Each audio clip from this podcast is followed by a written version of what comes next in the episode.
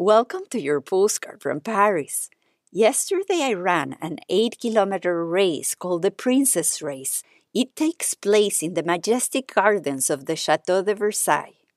I took the train, ready to embrace the energy and reunion of all the people gathered there to celebrate that running races is possible again.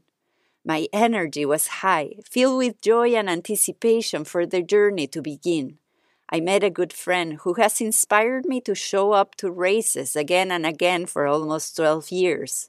Yesterday, as I ran, I observed the light on the water, the trees well aligned, the autumn colors that blended, making it a soothing sight for the eyes, the smell of fresh air, with so much energy to be felt, people of all ages wearing tutus and running shoes, celebrating that we can all be together again on a Sunday morning, outdoors, taking in the scenery, moving the body while having fun.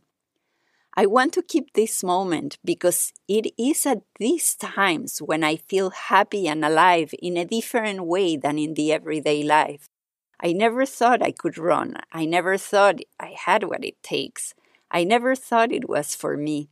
But thanks to Paris, I'm here. This city has inspired me to take time to slow down, but also to move outdoors and allow my body to feel free from time to time.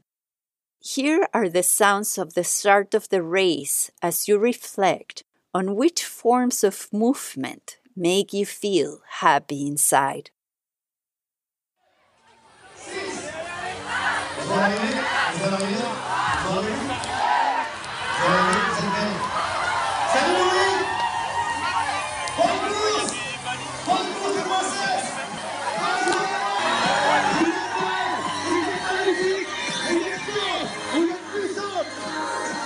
Brasil!